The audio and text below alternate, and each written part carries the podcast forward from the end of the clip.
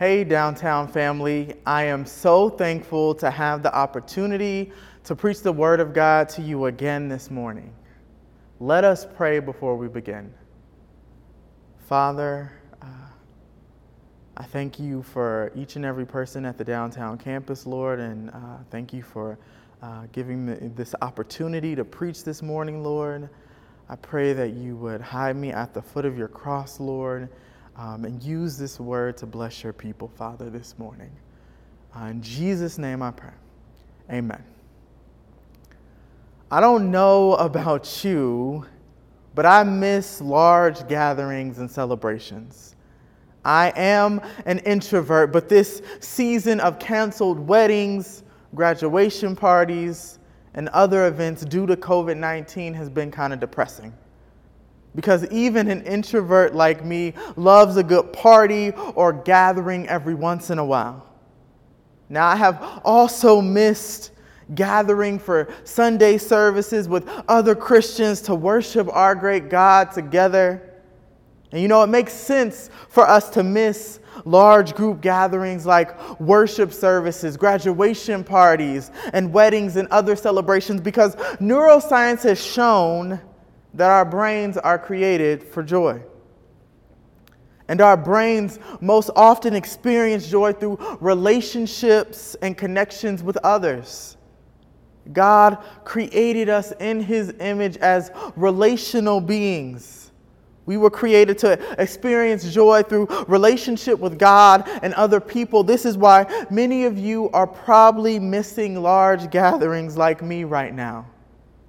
But in our text this morning, there's a large, joyous celebration. There's a party that I imagine has good food like KC barbecue, good music like R&B, and good drinks like wine and LaCroix. Can you imagine being at a party with your closest family and friends, an open bar, Q39 barbecue to eat? And a good DJ playing the perfect mix of rap, soul, country, and jazz. This is the kind of celebration our hearts long for right now. And this joyous celebration and party in our text this morning is part of a parable or story told by Jesus in Luke chapter 15. Now, some of you may wonder why Jesus is telling a story that includes a joyous celebration. Well, at the beginning of Luke 15, there's tension. Let's look at Luke 15, verses 1 through 2. These verses read, "Now the tax collectors and sinners were all drawing near to Jesus to hear him.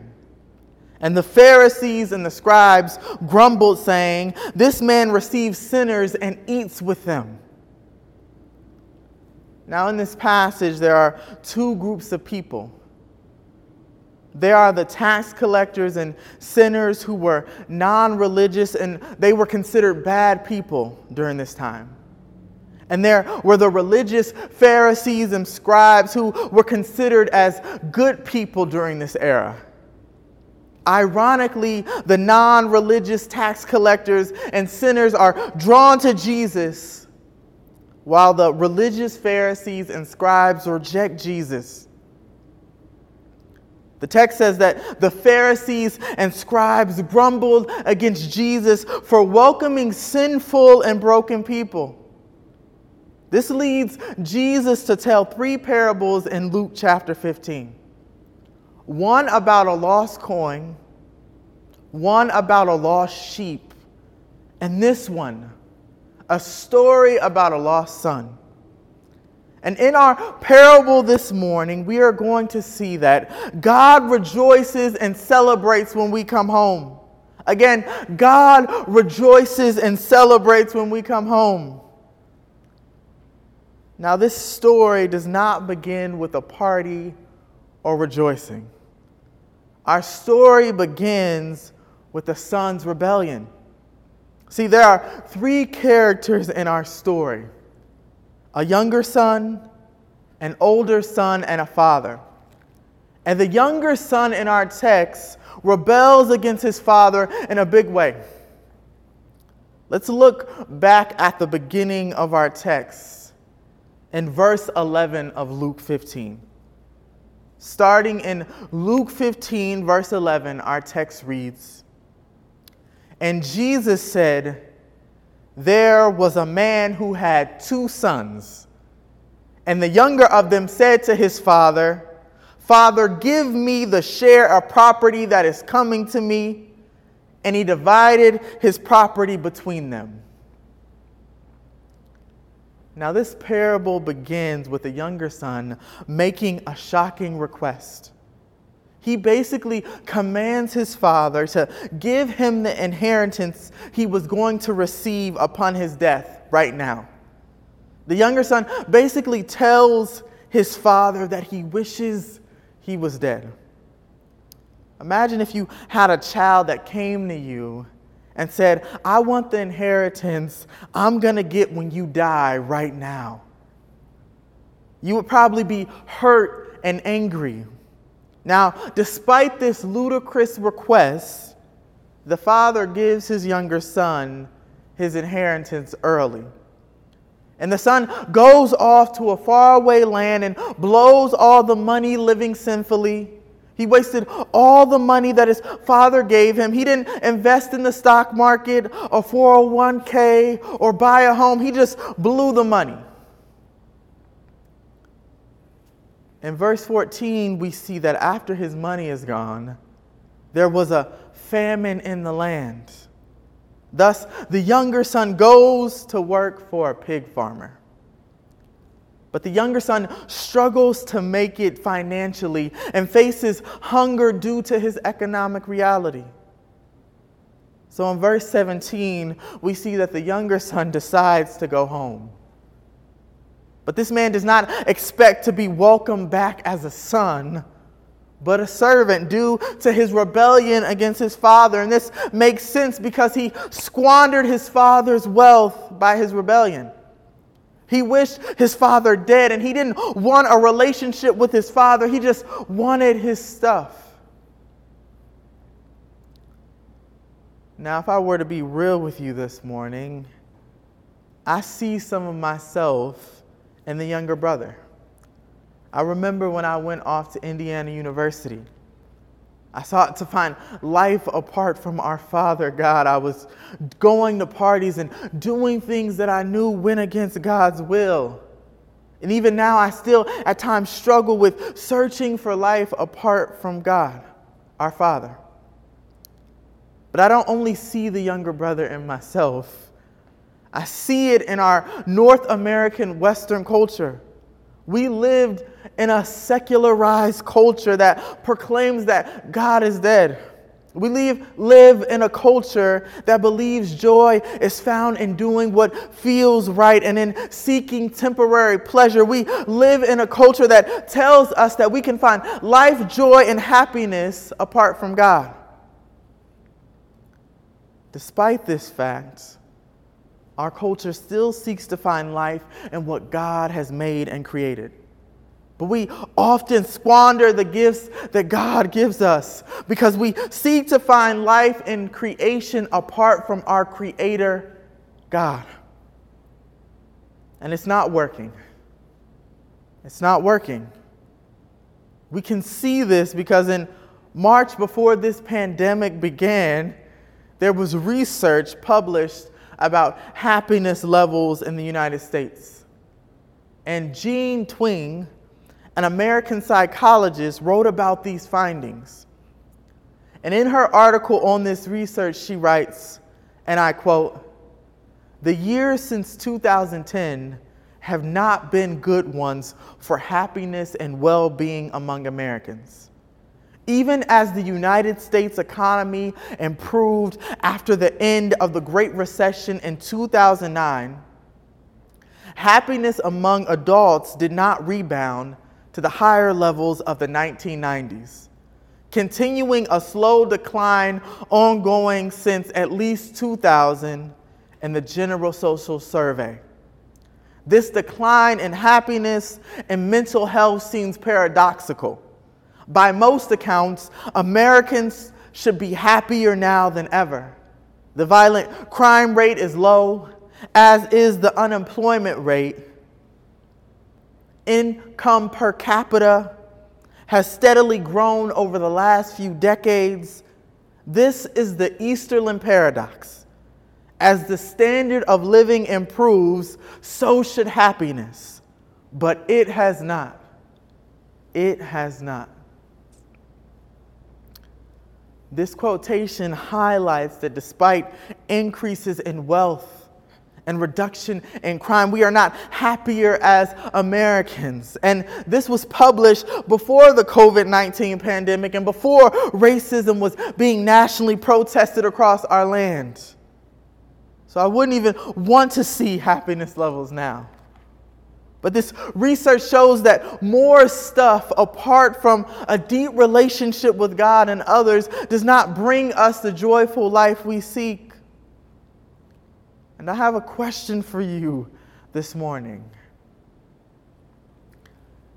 Do you ever struggle with seeking life and joy apart from our Father God, like the younger brother in our passage? We can look for life apart from God through work, money, sex, drugs, and broken and unhealthy relationships. Due to increased stress and anxiety from this pandemic and everything else going on in our country, it can be even easier for us to look for life apart from God. But I'm thankful this morning because verse 19 is not the end of the parable in Luke 15. The son's rebellion is not the end of the story, and no matter what we have done, it does not have to be the end of our story either. Because as this story continues, we see a father's compassion. And this compassion exuded by the father in this story points to the incredible compassion, mercy, and grace of our God toward us, even when we sin, by seeking to live our lives apart from him. Let's look back at verse 20 of Luke 15. This verse reads, "And he arose and came to his father. But while he was still a long way off, his father saw him and felt compassion, and ran and embraced him and kissed him." In this verse, we see that as the younger son approaches his father's home, the father sees him in the distance. And if you're anything like me, you may expect the father to be angry, apathetic, indifferent, or extremely disappointed. But our text says when the father saw his son, he felt compassion. And this compassion compels the father to do something very unusual for a Middle Eastern father in this era. It causes him to run to his son, to hug him and kiss him. The father completely embraces his younger son despite his rebellion toward him. After this, the younger son tries to get out a speech about how he is no longer worthy to be his son and how he should be viewed as one of the father's servants. But the father disregards this speech because he is so happy that his son is home. Instead of demoting him to a servant, the father throws a big celebration to welcome his son home. He tells his servant to throw a fancy robe on him, and he gives his son a golden ring to put on his hand. Then he tells his servants to get together the food for a feast. And by the end of verse 24, they begin the welcome home party to celebrate the return of this lost son. The father is filled with compassion and joy at the return of his son. And in a higher and holier way, through our text this morning, we see that God, our Father, shows compassion and rejoices when we, his estranged children, return home. This is the truth this parable points us to this morning. God rejoices and celebrates when we come home. God rejoices when we turn back to Him after looking for life apart from Him. God rejoices and celebrates when we repent by turning from the sin in our lives back to Him. Even when we expect condemnation, our God shows compassion and welcomes us home when we return to Him by His grace. Now, I have another question for you this morning. When you sin and go against God's will, what response do you expect from Him when you turn back to Him seeking forgiveness? Do you truly see that God will show compassion and rejoice when you turn from your sin? Because He doesn't want any of His daughters or sons to be lost but found through a relationship with Him by faith in Jesus Christ. No matter what we have done, God rejoices and celebrates when we come home. This is the truth our text points us to this morning, and it can be hard to believe, because we feel so much shame when we sin and rebel against God. But despite what our shame and the enemy Satan tells us, God rejoices and celebrates when we come home. Amen?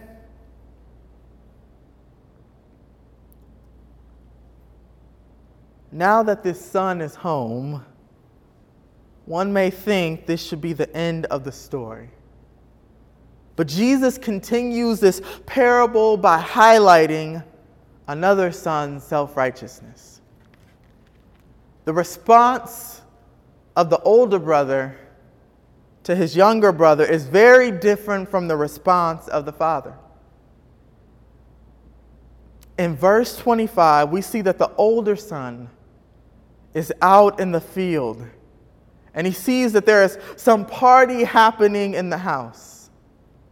So he asks one of the servants, what's happening? What's going on? And the servant informs him that his father is throwing a party because his younger brother is home. In verse 28, we see that this revelation angers the older son, and he refuses to go into the party. When the father sees the displeasure of his older son, he goes outside to encourage his older son to come into the party, to celebrate the return of his younger brother. In response to his father, the older son basically says, "You never threw a big party and celebration for me with amazing food, even though I have been serving you many years. But you're throwing a party for my younger brother who wasted your wealth." See, the older brother is upset by this party for his younger brother because of his own self-righteousness. In contemporary terms, he's saying, "I've been on my younger brother's Instagram, Twitter, and Facebook account, and I know for a fact that he wasted our wealth, but you're throwing a big party for him over me, the good son who lived righteously." Can't you hear the self-righteousness in this type of response? Well, despite the older son's self-righteousness, the father responds by affirming his relational connection to his older son and telling him everything he has is his. The father basically tells his older son that he loves him and will give him anything that he owns. But he also tells him that he needs to rejoice at the return of his younger brother. Look at what the father says in verse 32 of Luke 15. This verse reads, "It was fitting to celebrate and to be glad, for this your brother was dead and is alive. He was lost and is found." Through this verse, Jesus is showing us that we should rejoice like the Father in this text when people repent and turn from their sins. Jesus does not want us to be like the religious Pharisees and scribes at the beginning of Luke 15. Jesus doesn't want his church to be a place where people are canceled. He wants us to rejoice when people turn from their sin to seek after him. This is so important because it will be hard for people to believe that God rejoices when we return home if we, his people, don't rejoice when people repent and turn back to God from their sins. Many Christian communities can be judgmental and cold toward those seeking to turn back to God from their sin. And I know some of you have experienced that judgmentalism, and I'm sorry for that. At times, I have been one of those judgmental people, but this is not what God calls us to as his people. God wants us to embody compassion and celebration like the Father in this parable. We should rejoice just as our God rejoices over us when we repent. This is so important because downtown family, after everything that's happened in 2020, people who haven't been to church in a while will show up. After things become more normal and you get your new building, new people and old people are going to come to your church. And when they walk through your doors, they should be embraced, welcomed, loved, delighted in, and celebrated. We should rejoice when people come back to church seeking to return home through a relationship with God and his people. Amen. There should be no judgment, because we were all lost. We were all lost. And the only reason we were found was because Jesus, the God-man, took on flesh to live the perfect life we could never live. And then he died the death we deserve at the cross of Calvary. His blood has covered over all our sinful rebellion and our self-righteousness. And after his death, he resurrected from the grave. Now the Father can show compassion instead of condemnation toward us. And now by the power of the Holy Spirit, we can show the same compassion when people return home. Because due to the death and resurrection of Jesus Christ, God rejoices when we return home. Amen. Let us pray. Father, we thank you, Lord, for sending Jesus to die on the cross for our sins, Lord. We thank you for showing us grace, Lord, for showing us compassion, for rejoicing over us when we turn back to you, Lord. Pray that by the power of your Spirit, we would embody that same rejoicing and compassion when we encounter people that are seeking to return to you as well, Father. And I pray that you would bless this time as we transition into communion, Father. In Jesus' name I pray. Amen.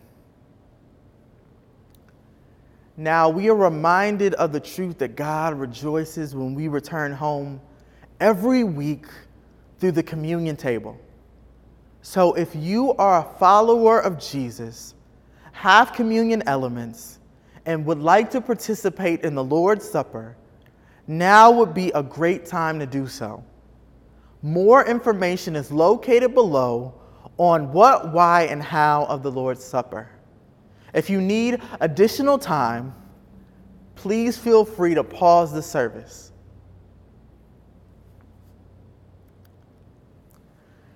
Hear now the word passed down to us. On the night Jesus was betrayed, he took bread and broke it and said, "This is my body broken for you."